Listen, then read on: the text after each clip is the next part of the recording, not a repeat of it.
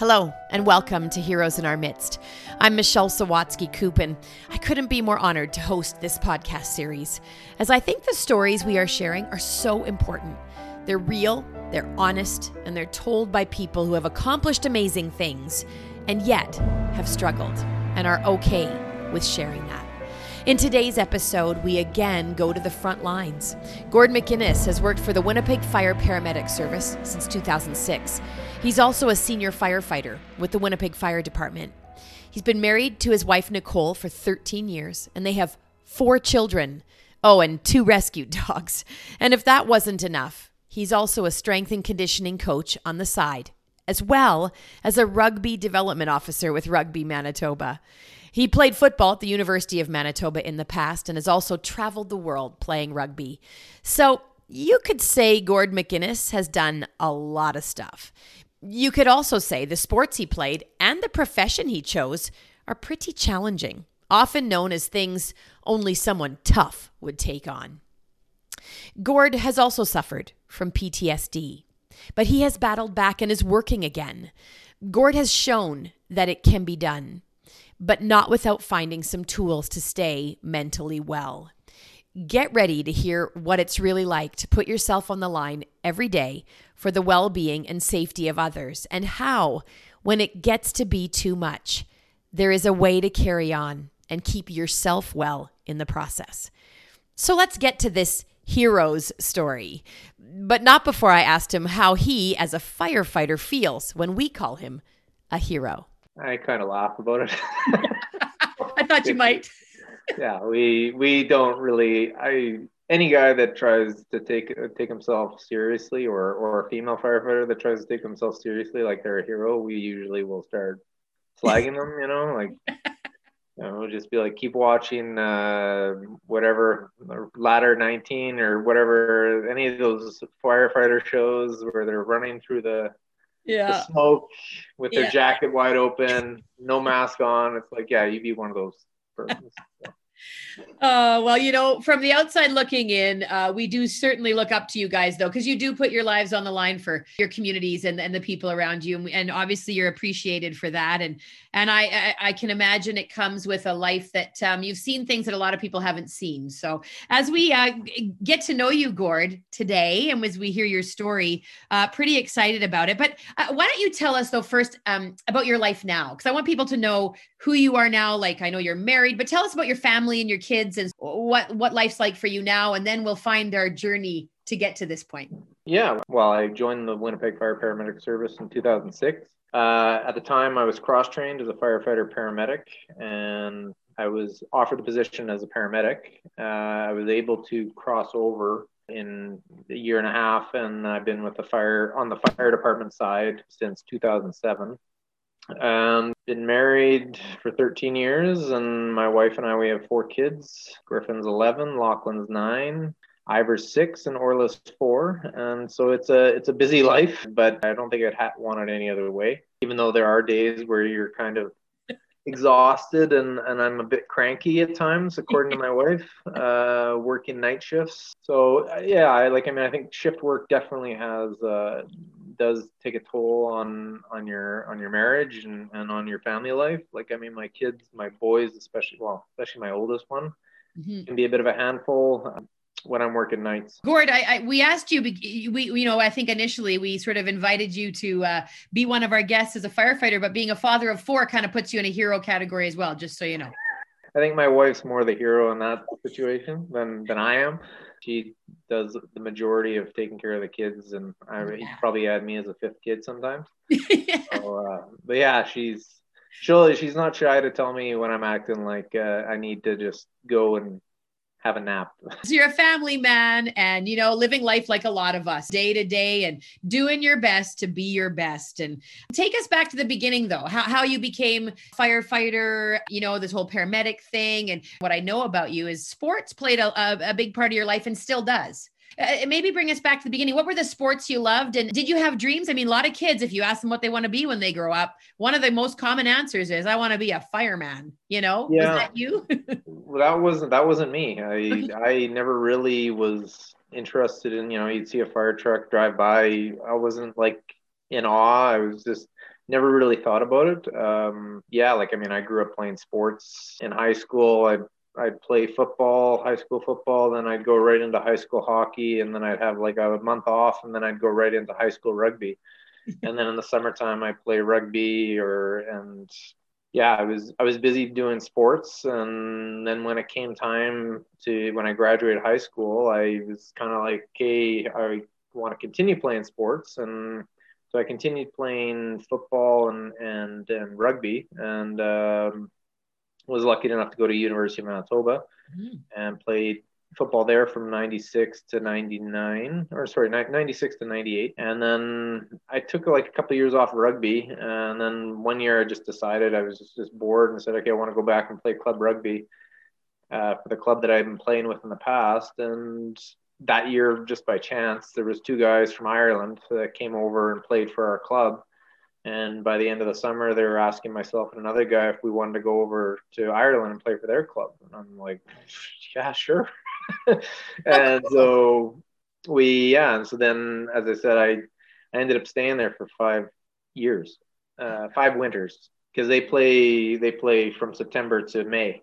Okay. And we're here we play in the summertime for obvious reasons. So I would go in September, play the season there, and then I'd come home and play rugby here. So I played for the Manitoba Buffalo for a few years, which was uh, like a senior men's league across Canada, and it the league folded in like 2005 or something like that. But I played three years there, and that was fantastic. You're playing, you know, you're going out, flying out to Vancouver and playing against guys that were on the national team. So you're you're is the best competition you could find in Canada, and it was it was great. And uh, then I'd go back to Ireland and went I was living with a couple of Kiwis, uh, and they said, "Hey, anytime you want to come down to New Zealand, you got a place to stay." And I was like, "Well, I'll take you up on that offer." So I did, and uh, went down there in 2000, played a season down there with a club team, and that was fantastic. I like, I love New Zealand. I if it wasn't so far away, I'd be living there right now. And um, yeah, so through my 20s, I I was living in Ireland and traveled a bit, uh, obviously New Zealand, and you know did some backpacking and all that stuff. And then finally, I guess around 28, I said, okay, I gotta get my life in order. Like, I mean, this is I was making a bit of money doing it, like not a lot. Like you'd get, you know, at the end of the game, they'd give you an envelope full of cash or envelope of cash and stuff like that, and they'd give you a car and a house and all that stuff and pay for your flights. But it wasn't it wasn't a very honest living so I went back home and or came back here to Winnipeg. And time I was looking at trying to get into education at, at University of Manitoba and didn't. And then my dad and my mom were like, "Why don't you think about firefighting?" And then a good friend of theirs, um, Bob Smullen, who I've known all my life. He was a firefighter, and uh, he had, he had re- just retired uh, when I came back and talked to him about it. And then I kind of, you know, he took me to a couple of fire halls, and I was like, okay, this is neat. And and so then I got, I went to uh, Vermilion, Alberta, and they had a fire college there. To get into the one in Brandon, which is the one usually most Manitobans go to, there was a waiting list. Whereas in Vermilion, it was like we can get you in in three months. So I was like, nice. okay, I'm going out to Alberta. So went and did that and yeah it was it was great. I guess the one regret i have is that it took me so long to figure it out but at the same time i wouldn't regret i don't regret what i did like going over to europe and, and traveling and, and all that stuff but at the same time i'm like i was one of the oldest guys in my class. So like yeah it took me this long to uh, kind of get my act together. But so yeah, and then it took me a year and a bit to finally get hired by Winnipeg. So when people are hearing like, oh yeah, I played in Ireland, I went to New Zealand, like it sounds like a pretty charmed life, but you picked some pretty tough sports to play. like how's your body? Like are you doing okay? You played quite a long time at a, quite a high level broke my nose a couple times. Yeah. yeah, like I mean, I've touched wood. I've, I I was really kind of blessed with not having any major injuries. Like my shoulders aren't the best, but yeah, like I mean, I'm 45 and we have a two story house, and I'm like, maybe you should move to a bungalow. Like, like the knees are starting to really grind as you go up and down stairs. So, but um, yeah, as I said, I didn't have any major injuries. My brother, I have an older brother, and him and I, we used to wrestle all the time, and I had buddies that I grew up with and we used to play tackle snow football on a Saturday. A friend of mine, he had like three older brothers. And so we'd be playing tackle football with these older guys, like full on hits, no equipment, no helmet, nothing. And we used to do this every Sunday. So I kind of grew up around these aggressive sports. So yeah, so like I mean, so playing football and then like I mean, I my first rugby game I ever played in, these older guys, like I was friends with the this friend of mine, him and his older brothers, they were gonna go play in this snow rugby tournament, the mm-hmm. Festival de Voyageurs. Okay. And they're like, "Do you want to come along?" I'm like, "Sure." like we're playing against grown men here, like in this tournament. Like I mean, this is back in 1991, right? Oh boy. So there was no, yeah, there was no like guidelines. Like you can't be, you have to be under eight, you can't play if you're underage, and all. So I've been around that kind of those aggressive sports. Yeah. As I said, touchwood, I haven't had any major injuries. Had a couple of concussions and a couple of broken noses, but other than that, you fared pretty well. Yeah. How long were you at U of M playing football? Well, I played three seasons there, so there, yeah. were, there were some dark years. Well, we my first year we went three and five, and then uh, and then I took a year off, and then the next, and then when I was in '97, Brian Dobie got hired, and that was his first year, and it wasn't very fair for Brian because he got hired in June, so our camp started in August, he didn't have any say in the kids that he the guys that he recruited and it was it was a rough season. We ended up going 0 and 8 uh, that was the long season. And then the, the year after we went 3 and 5 it was a bit better. And then the opportunity to go to ireland came across and i just said okay i'm done finished up my degree uh, the following summer that was part of the deal with my parents. I had to finish my degree. You can go to Ireland for a year, but you have to finish your degree when you come back. I was like, okay. But obviously, a strong athletic guy to be able to play these kind of sports. Did that did that help you uh, totally land a job as a firefighter? Yeah, like it definitely helps for sure. You need to have some the strength and and uh, mobility to do the the job. And like I mean, working you're working in a team. You know, you're you're with your crew. So yeah, it's it's very like team oriented and as i said to you when i when i was in fire college and figuring you know doing all this stuff i was just like man i should have done this a long time ago like i mean this is so relatable to what i've been doing it's a great job and, and it's great to wake up in the morning and, and be excited to go to work and see the guys that you've been work you know the guys that you work with and and, and girls that you work with like i right now i have a great crew of uh, people that i work with uh, couple of guys and a female firefighter, and we all get along. We all like to work out, and we all like to eat. Yeah, and it's, as I said, it's it's like you're not really at, at. It feels like it. Sometimes it feels like you're not at work. You're like you're just having fun, hanging out. So it's, yeah. great seems to me there are some things in life where you know when when you say okay i've got your back and yeah. it seems to me that you know when you when you go to a fire or you go to to do what you guys do I mean, the potential is there to literally be there for your teammate in terms of your fellow firefighter, in terms of safety and and even you know sort of saving lives. Yeah, no, for sure. It's like I mean, and like I mean, not only at, at fires, but uh, on medical calls. Like I mean, you know, you're yeah.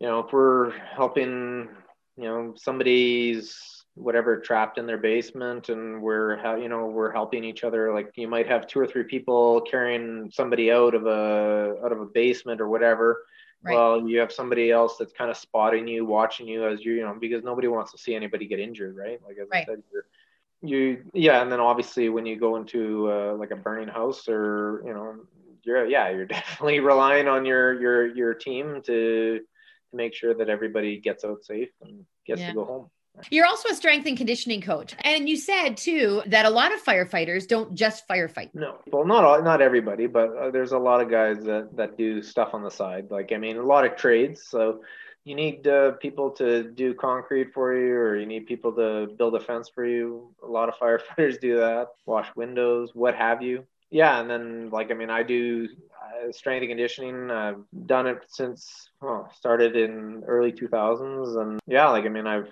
had a lot of great experiences working with a lot of great athletes. I started at St. Paul's High School. Like I had a connection there. Obviously, I graduated from there.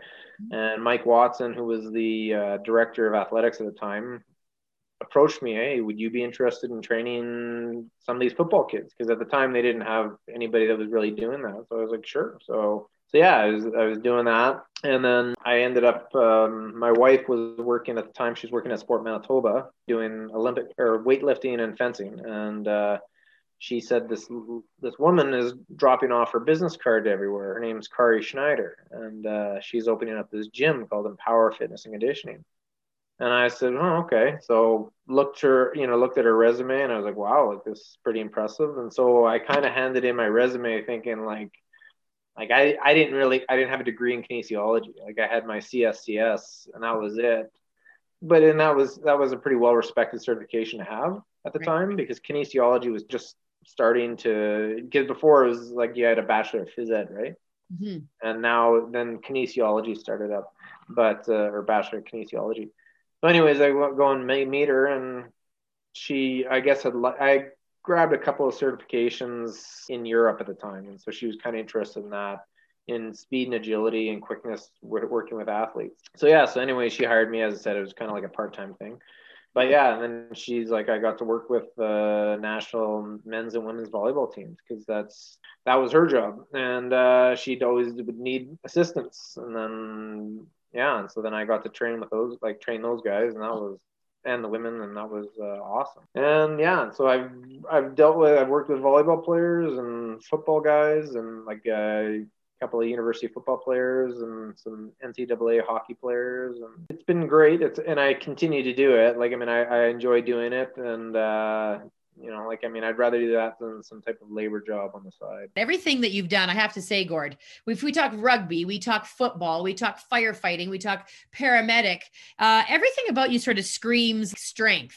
What we're doing here at Heroes in our midst, and this second season of ours, we've put a, a blanket around it calling unapologetically human. And and so some might wonder, well, where's the humanness in in Gord McInnes? He's done all this big guy stuff. My question for you is where is your humanness and and how does it even have a place in your everyday when you have to go to a job that requires such strength? Well, like I mean there's definitely, you know, when you have you know, we go on calls, some of them aren't the best, some of them and and there's, you know, there's obviously uh a side of empathy uh, that you have when you are going to certain on certain calls as a firefighter you know and and for the most part, every, you know, I don't know, I think there's probably about a thousand, twelve hundred firefighters, right?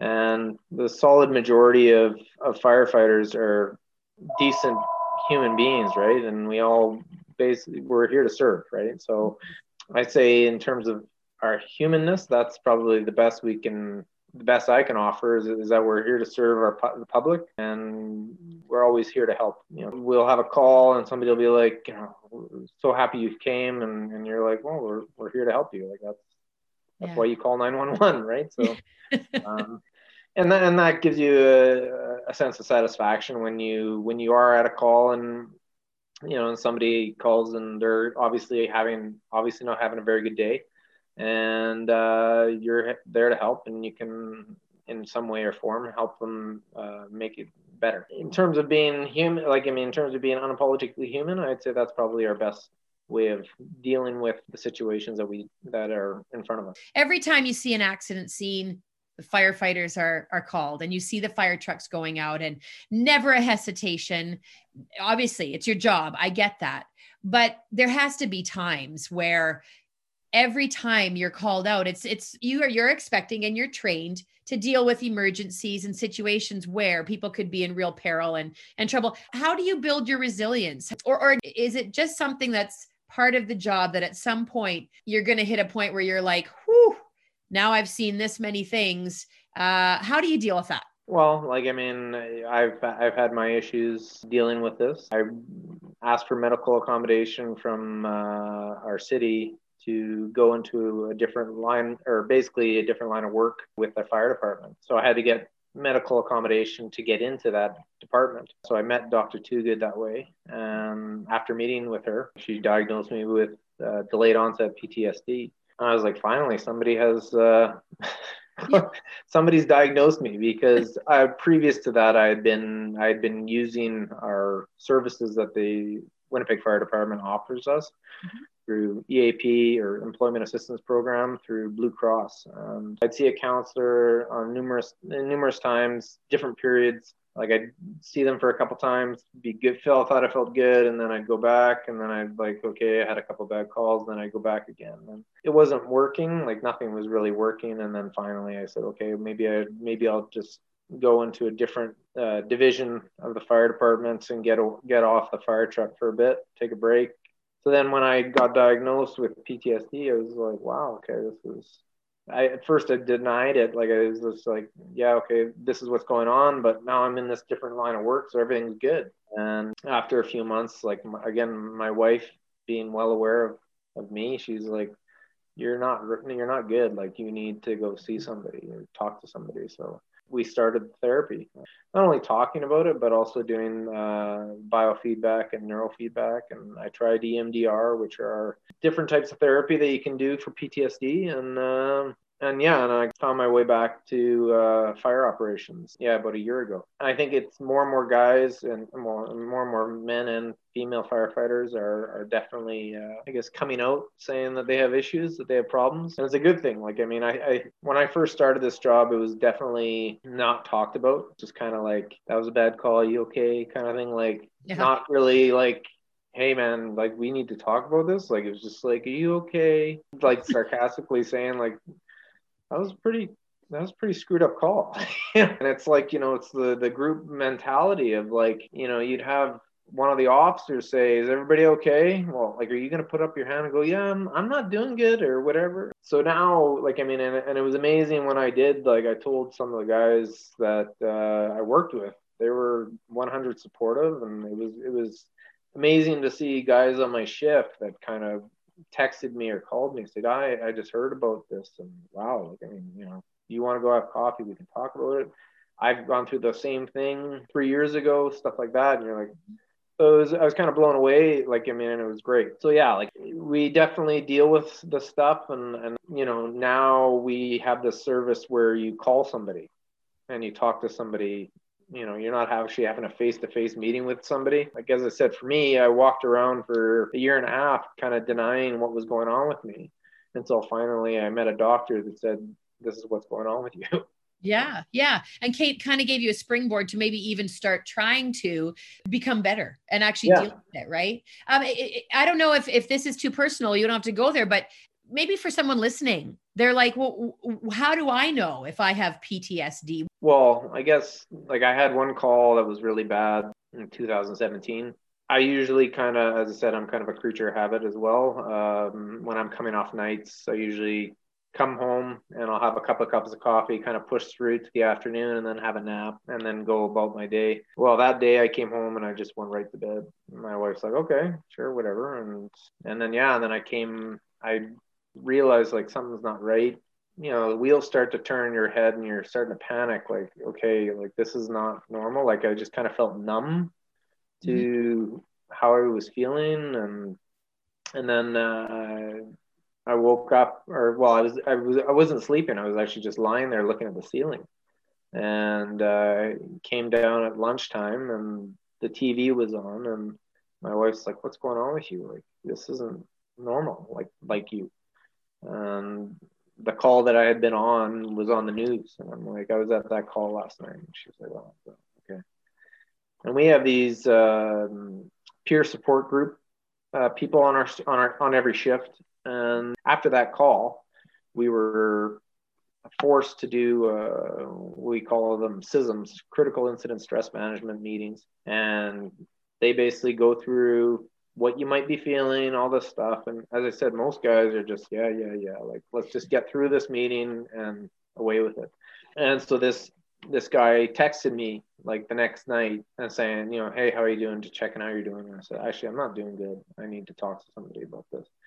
So we went the next night, uh, met for a beer and talked about it. And like as I said, I was just like, you know, what's going on with me? Like this is not normal. Like so he's like, well, go to EAP talk to a counselor, Blue Cross, and, and so I did that a couple times, and I'm like, okay, I feel good. And then, as I said, I about seven, eight months later, I went through another gamut of, of calls that, as I said, were typical calls that I'd been on before, but just for some reason had an effect on me. And then I was back in therapy again, or back talking to a counselor again. But again, it's like when you talk to somebody about it, it it's good to get it off your chest. It feels good, but it's like taking a band aid. You put a band aid on, take it off, expose the wound, put another band aid on.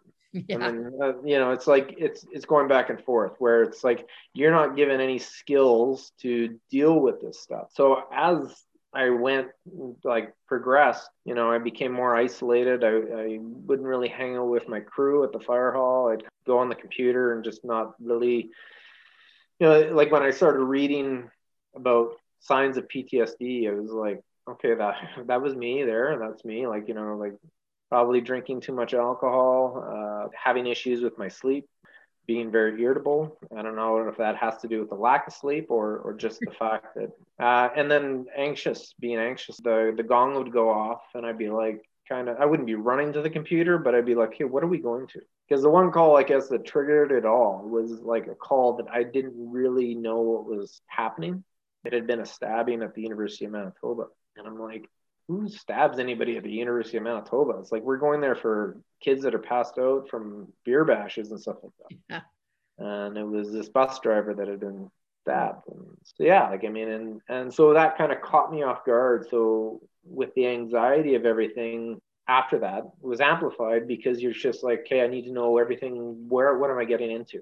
So I'm prepared, ready for it. So so those were kind of signs of some of the signs and symptoms that I was feeling before Dr. Toogood diagnosed me with PTSD. Right.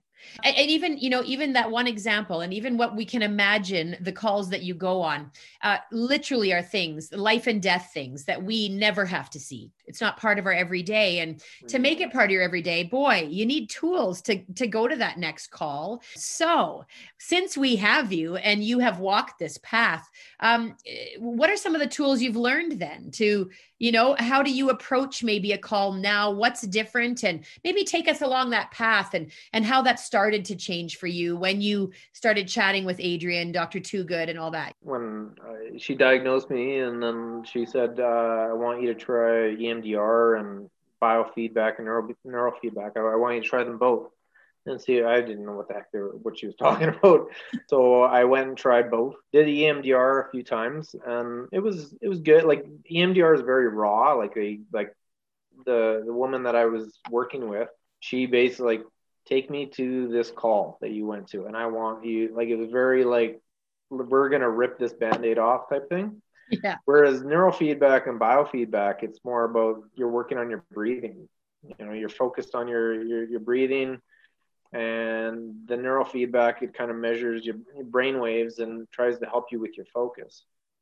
And so i kind of liked the biofeedback and neurofeedback more. Uh, just my personal opinion. Everybody has their own opinion on what works better. And the more I I talked to the people that were running the the neuro the biofeedback and neurofeedback, like I mean, there's a lot of people that use this. Like uh, the U.S. military uses this. The Vancouver Canucks use this. Uh, a lot of athletes use this, like golfers, tennis players, stuff like that, because it helps you deal with um, obviously with stressful situations when you're in you know dealing with adversity. And so helping you focus on your breathing it takes you into that parasympathetic zone where instead of fight or flight you're just kind of relaxed. And then the neurofeedback helps you refocus on what you're doing. So there might be a whole bunch of stuff going on around you. There might be yelling and screaming and god knows what but you're focused on whatever it is, like whether it's a patient that you're in front of and you're okay, go back to your CPR, ABCs, like, yeah. okay, what do I, what am, what am I doing here first? Okay. And, and so it just kind of refocuses your, your, your thoughts. And when I got back uh, on the fire truck, it was like, I, yeah, like, I mean, I still do, I still work on my breathing. Uh, obviously when COVID hit, uh, I was like, okay, I can't go to do this the therapy. So that's kind of what I was working on. But about three or four weeks after, I had a, a, crappy call and uh, I texted Dr. Toogood right after and just she was just like write down what you're you know write down what you're feeling right now. And uh, at the time I was away like if we have uh, extra guys at our hall, sometimes other halls might have less, and so you'll get pulled to another hall. So that week I was pulled to another hall where we had this bad call. So I was I was working with people that I knew, but it wasn't technically my my crew. Right. And my captain, when I came back, he was fully aware of what I had been through and all this stuff. So he called me up uh, on our first day off because he had just called me the news, and he was just like, "Were you at that call in Charleswood?" I'm like, "Yep." And he goes, you okay? And I'm like, yeah, yeah, I'm good. I'm good. And he's like, man, you are a black cloud for getting bad calls. That's the firefighter humor. Like you, yeah. you, you, use the, the, dark sense of humor to get sure. us through some of this stuff. But as I said, you know, we just laughed about it. But as I said, like I knew going to the call, like, okay, this is not police are on scene, shots have been fired. I'm like, Okay. And right away, I'm like working on my breathing as I'm going to this call, like in the back of the fire truck.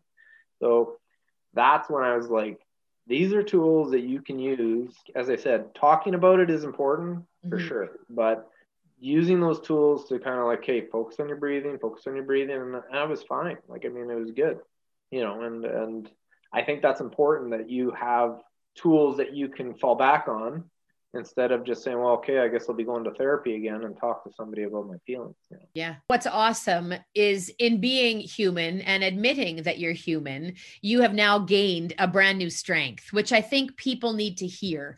Um, how has COVID changed what you do as a firefighter, Gord? Uh, well, we definitely use a lot more PPE. we're wearing masks in the hall. We're wearing masks in the fire truck and then we have uh, respirators we use on calls, medical calls. And if we have a positive COVID patient, we gown up uh, we're wearing eyewear now on every call, and, and so that's been different. Yeah, I know. I've had some conversations with friends, like with COVID and all the physical distancing. Some of us were we were just saying. So if you saw someone fall or get hurt, would you just run over to them? We're supposed to say stay six feet apart. I'm guessing from a firefighter's point of view, if if you need to go and grab someone, and that means carrying them out, you don't hesitate. Like, I mean, you're standing there with your gear on, and you have enough stuff to put on and wear, worry about. Like in terms, like if you're actually going to go into a house fire, we're conscious of it when when we have to be. But you know, there's certain circumstances where you're like, okay, I'm not going to put this mask on right now because I'm in this situation, right? So. Yeah. Yeah. Well, you know what? I mean, the selflessness even of that um, and just going and doing what you need to do is part of why we call you guys heroes. Just saying. Gord, I'm so glad to hear that you carry on helping everyone around you because you've been able to find a way to do that. And so anyway, thanks. I just say congrats on that because I think that's that's just huge. Like as I said, when I first told some guys that I worked with, they shared their experiences with me and and I've you know, I've had guys after that that have you know done the same thing called me or, or texted me and said hey i'm going through this and you carry along and you you pass along uh, what you went through and you kind of pass along what works best for you and hopefully they get their you know help and and, and that's that's the biggest thing. I've always said like at times our department can sometimes be reactive instead of being proactive. And we had uh, two firefighters uh, die in a fire a number of years ago from flashover. And after that happened, all of a sudden we had a flashover container. And now all of a sudden we do all more training about reading smoke and you know what you're walking into, things like that. We're a lot more educated, a lot more trained, which is excellent. But the fact that we could have had all this training before that. Same thing goes with PTSD. I think like there's a lot of guys that are dealing with it that are quiet about it, don't want to deal with it, and they're using other things to get through it. There are guys that are like myself that are paying out of their pocket to get this therapy. You know, I signed on for this job. I didn't sign on to say, oh yeah, I can't wait to get PTSD. You know, 14 right. years down the road that's not how it should be i would agree and and the great thing we've learned today is there are ways that we can we can move forward and uh, and be strong hey gord i have some rapid fire questions to ask you excellent uh, the first one is what is your favorite sound? Something that starts like a a lawnmower, a snowblower, chainsaw. When it starts and it sounds great, you're like, oh, thank God. that, that nice sound of a motor, you know, not like clunking out, and you're like, oh, I gotta fix this. That's my favorite sound. That's awesome. What does being unapologetically human mean to you, and why is it important? Being unapologetically human, like in this situation, the current situation that we're in, I think is just to be decent to each other. Um, like you're seeing you know on the news you're seeing both sides of things like you're seeing the people that are fully involved in this like the you know you look at our healthcare system nurses doctors that are dealing with our pandemic every day uh, and then you have the other side of people that aren't wearing masks refuse to wear masks and you're just kind of head scratching head scratching but at the end of the day i think it's important that we all just kind of try to be kind to each other and and uh, and deal with these the situation that we're in Okay, so on the other side of things, what is something funny that has happened to you? Do you have a favorite crazy story? You live, I mean, your job's pretty serious, but we know you firefighters, you have some fun. You guys are like family. Do you have a crazy story you can share for, share with us? Well, probably one of the one of the funniest moments, I guess, was I've been on for a few years, and actually one of the guys that I work with right now, him and I, we kind of started our careers together. We were junior guys at this hall, and uh, we had a small fire um, at this business on Corden. It was a clothing store, and uh, our lieutenant at the time goes, "You two guys, you're going in." Like, and we're like, "Oh, awesome!" Like we so we get our masks on and we're all ready to go. And there's a charged line like full of water ready to go and these four guys come around this other crew comes around and uh, they were a lot more senior to us and they're looking at us like you're not grabbing that hose and I'm I went and grabbed it fast and then they're all like I guess we're all going in and so we all went in together and I start to do a search a right hand search and I'm searching I get tangled up in all these clothes and hangers and they're all like back up again. And so we back out of the of the shop and they grab the hose from me and they're like let's go.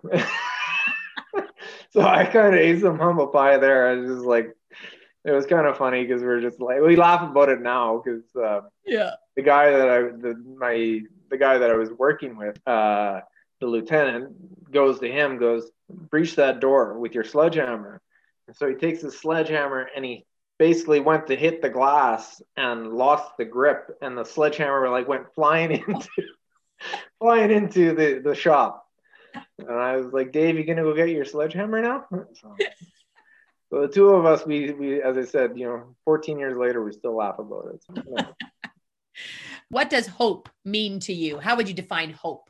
Well, in this present moment, uh, that there's light at the end of the tunnel. Like, I mean, we have a vaccine that's being distributed. Um, I think that's kind of what everybody should be hoping for is that we all get vaccinated and this is a thing of the past and but I think as at the same time, I think we, I think we're more hopeful because I think we're going to be more prepared for future outbreaks.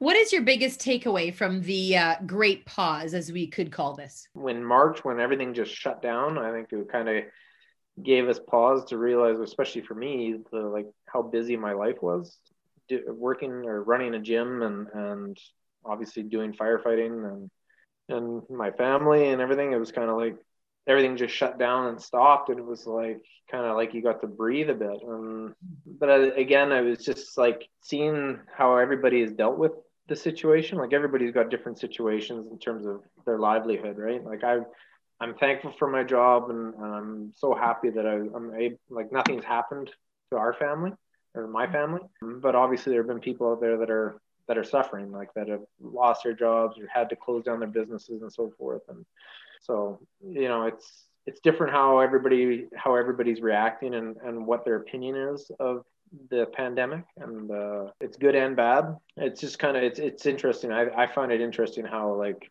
you know how we are in canada compared to the united states. And uh, you know I, I, watch the news and you're just kind of scratching your head at yeah.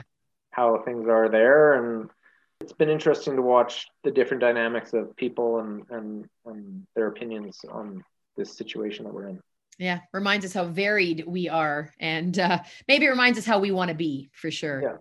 Who is the bravest leader you know, and why is that? And what elements of humanness did they display and allow others to display?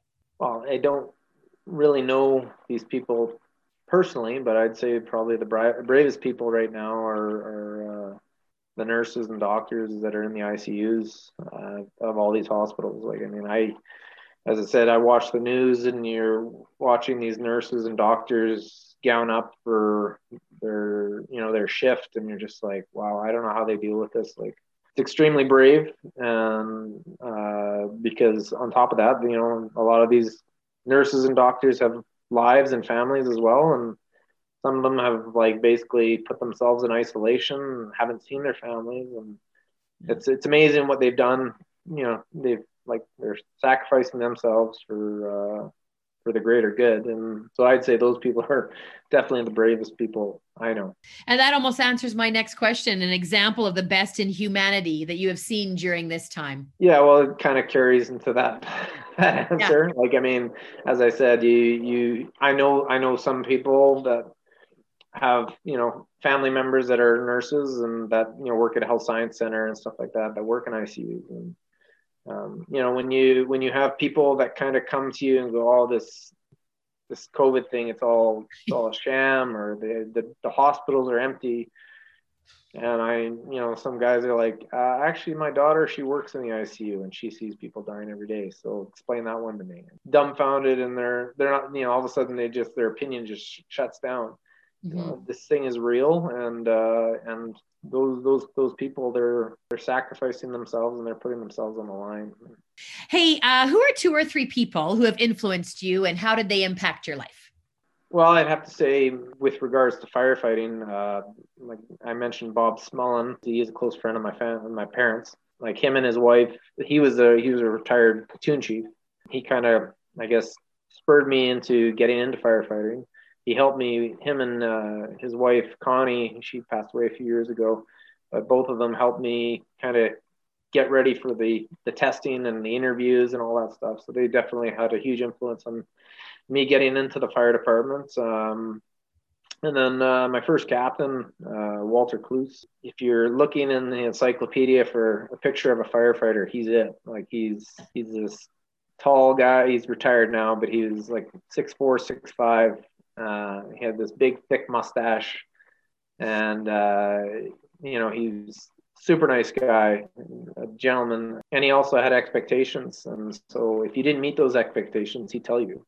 Like it, he kind of almost was like a father figure, and but he also had this great sense of humor, and uh, he was like one of those guys that you just I'll follow this guy in anywhere. And um, you know, both those guys they had a, a calmness to them. So like we had a few house fires with them, and when things are going not so, not that great, you know, you walk, you roll up to a, a house on fire, they're very calm, and that, that's that's that's great leadership right there. Like, I mean, when you have somebody that you can rely on, that's just very calm, and when not, everything is kind of going crazy.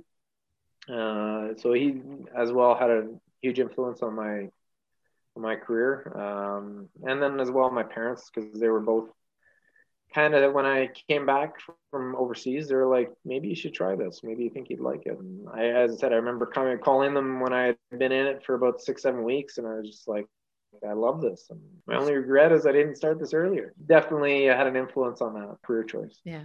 Well, Gord, thank you for sharing your story. I love how you love what you do even though you've had the challenges you've had. And that's in the end i think what makes what's going to make us the strongest. It's our humanness and being unapologetic about it. Well thank you. Thank you for having me. It's been great.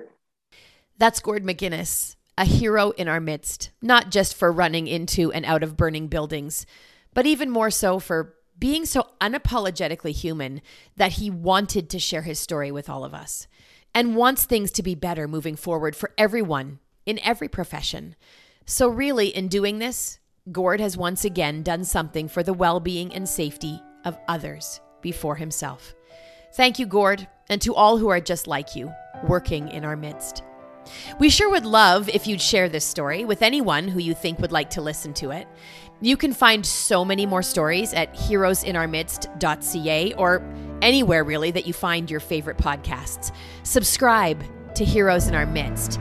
Follow us, like us, tag us, but above even all of that, we hope you have been inspired and encouraged. And if that's all that comes out of this for you, to us, it'll be enough. Thanks for listening.